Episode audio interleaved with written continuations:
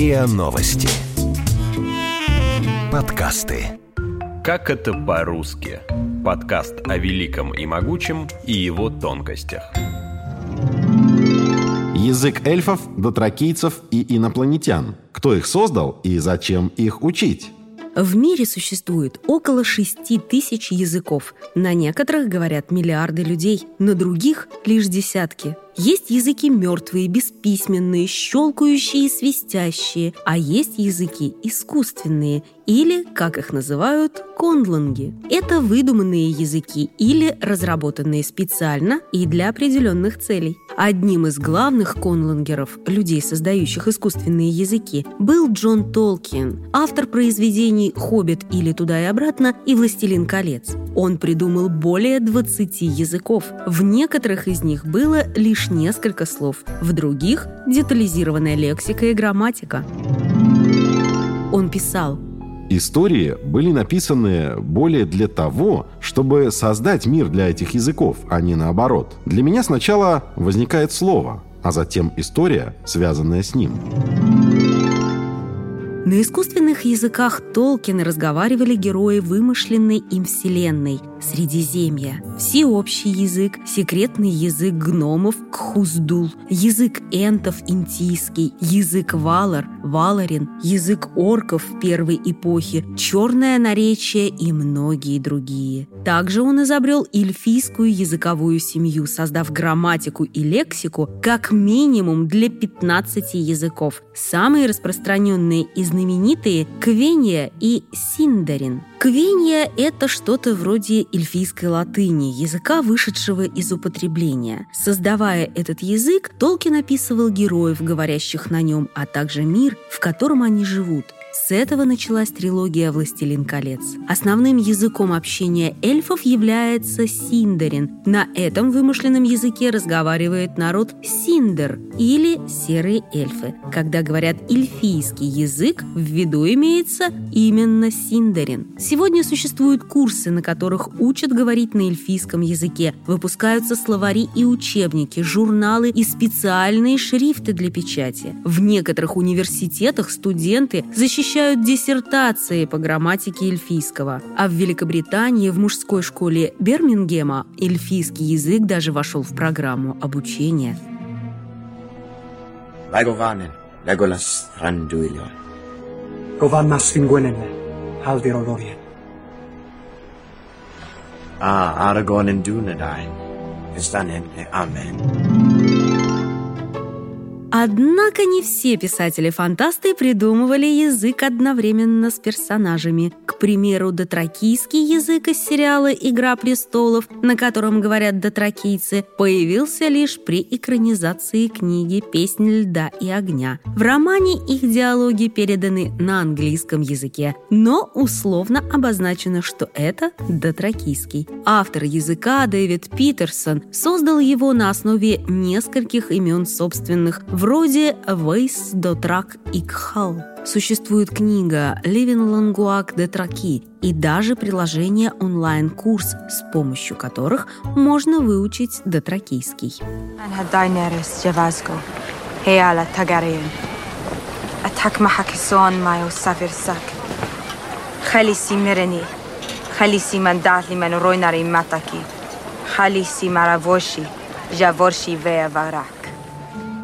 на вымышленном языке Нацати говорят некоторые персонажи романа Энтони Бёрджеса «Заводной апельсин», который незадолго до написания книги посетил СССР. Нацат – это транслитерация русского суффикса порядковых числительных от 11 до 19. Нацат. Суффикс «тин» в английском языке есть в порядковых числительных от 13 до 19. В переводе на русский тин означает «подросток». Аналогично «надсатами» в романе называют подростков. В своей книге Бёрджес пишет о подростковых бандах, но отказывается от использования существующего у них сленга. Чтобы сделать произведение вне времени, ему нужен был язык, который не устареет через несколько лет. Так он придумал «надсат». Бёрджес писал. Заимствования из русского языка вписываются в английский лучше, чем слова немецкие, французские или итальянские. В выдуманном языке он сохранил английскую грамматику, но обогатил лексический состав, причем преимущественно русскими заимствованиями, иногда чуть искаженными и написанными латиницей. К примеру, «доби» – «добрый», «сакр» – «сахар», «сапог» – «сапог». Также он добавляет к славянским корням английские суффиксы «драцинг» – «драка» или сокращает русские слова «джена» – «женщина», «мудже» – «мужчина», «голи» – «гулять». Так он сохраняет написание некоторых английских слов, но дает им новое значение. «Rabbit» – это не кролик, а работать. А «pony» – это не лошадка, а понимать.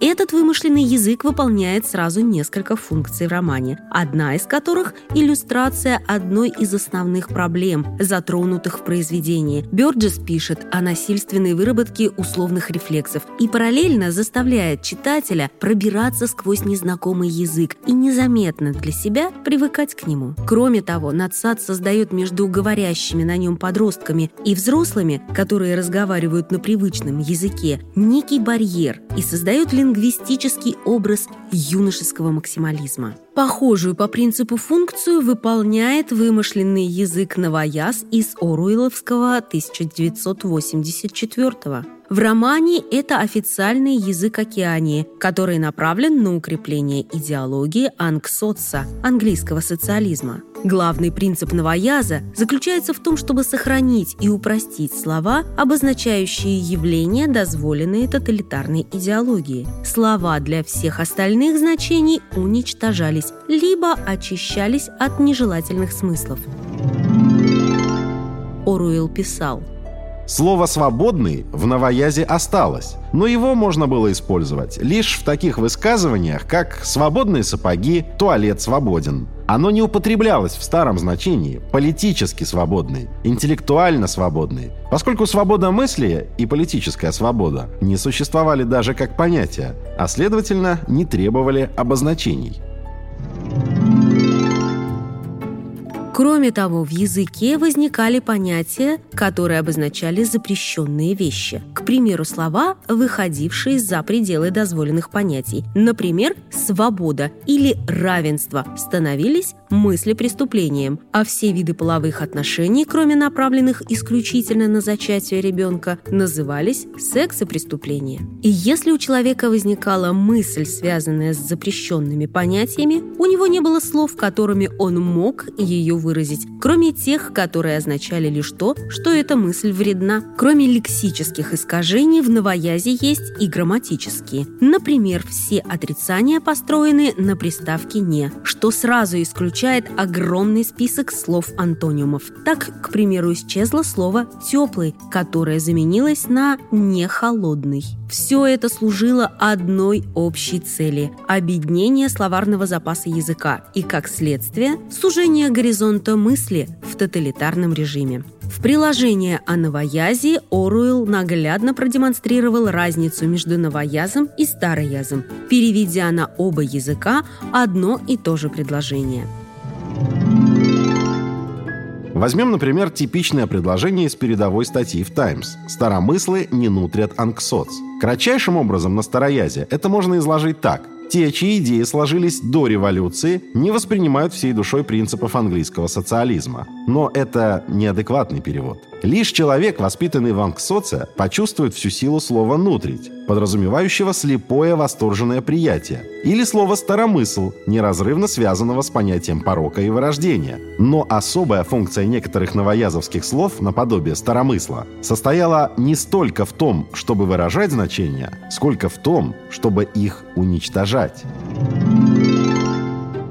В реальной жизни тоже существует язык, который построен на принципе упрощения. Однако направлен он на благую, в отличие от новояза, цель. Это язык эсперанто, результат работы варшавского окулиста Лазаря Заменгофа, который с детства мечтал о том, чтобы объединить людей всего мира благодаря универсальному международному языку, которому легко обучиться. В 1887 году он опубликовал русскоязычную брошюру брошюру «Международный язык. Предисловие и полный учебник», под псевдонимом «доктор эсперанто», что на новом языке означало «доктор надеющийся». В языке эсперанто есть всего 28 букв латинского алфавита и 16 правил. Например, любое слово читается так, как пишется. Ударение всегда падает на предпоследний слог, а у глаголов нет ни лица, ни множественного числа. Это и делает его простым для изучения. В нем есть заимствование с французского, английского, немецкого. Замингов использовал и славянские слова. Баракти – барахтаться, клоподи – хлопотать, картави – картавить, кром – кроме. В начале 1920-х годов эсперанто хотели сделать рабочим языком Лиги наций, а позже он по предложению Троцкого стал языком мировой революции. Эсперанто использовался рабочими корреспондентами, на нем велось радиовещание. Но с середины 1930-х годов троцкисты подверглись репрессиям, и использование эсперанто почти сошло на нет. Преследовали и германских эсперантистов, так как Гитлер считал, что это язык для объединения еврейских диаспор. В 1950-е годы место, которое по задумке Заменгофа должно было занять эсперанто, перешло английскому языку. Тем не менее, сегодня, по разным оценкам, до двух миллионов людей говорят на эсперанто, а для двух тысяч он является родным. Есть словари, книги и даже песни на эсперанто.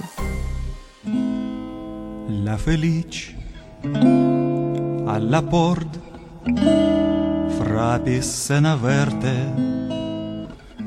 ciu al mi a sort credas mi ne certe. Но искусственные языки не обязательно сложные и продуманные со своей грамматикой и носителями. Есть и такие, на которых говорят игрушки. Например, у некоторых биониклов, фигурок всем известного в мире конструктора, есть свой язык, и он называется моторон. Сам народ называется также Моторон, и это основные обитатели бионикловского мира. Они были первыми существами, которых создали великие, прибыв в мир. Буквы моторонского языка представляют собой круги или шестиугольники с линиями и кругами меньшего размера внутри них. Моторонский язык очень древний, поэтому существует несколько его диалектов. Большинство слов моторонского языка переводятся на наш язык. Аф – свет, бараки – военачальник, вахи – время, войя – путешествие – Свой язык есть не только у цивилизации игрушек, но и у персонажей компьютерных игр. К примеру, язык «Симлиш», на котором говорят «симы» из одноименной игры. Кажется, будто они несут какую-то бессмыслицу,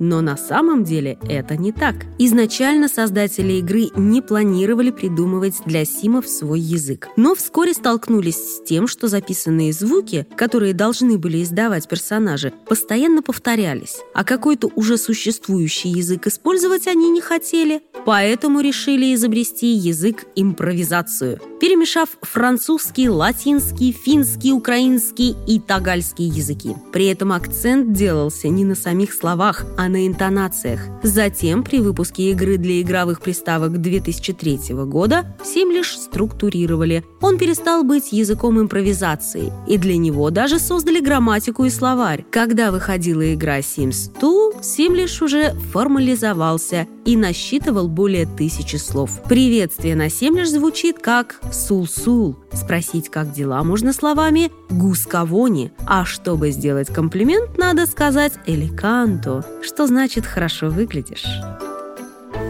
Zirkala, Zirkala. Vana Zirkala. Dan bija vola. Shau bija vola. Oberbanza. Kavusi Nebneb? Zipubansa?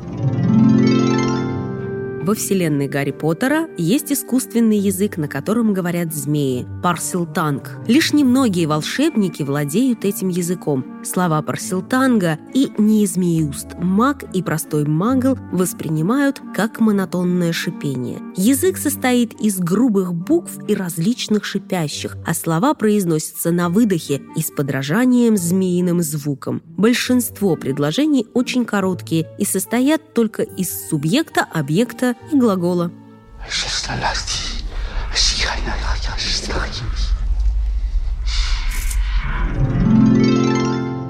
На выдуманном языке говорят персонажи фильма «Аватар» – трехметровые гуманоиды с синей кожей, живущие на планете Пандора. Их язык называется Нави, что означает «народ». По своему строению язык Нави напоминает папуасские и австралийские языки.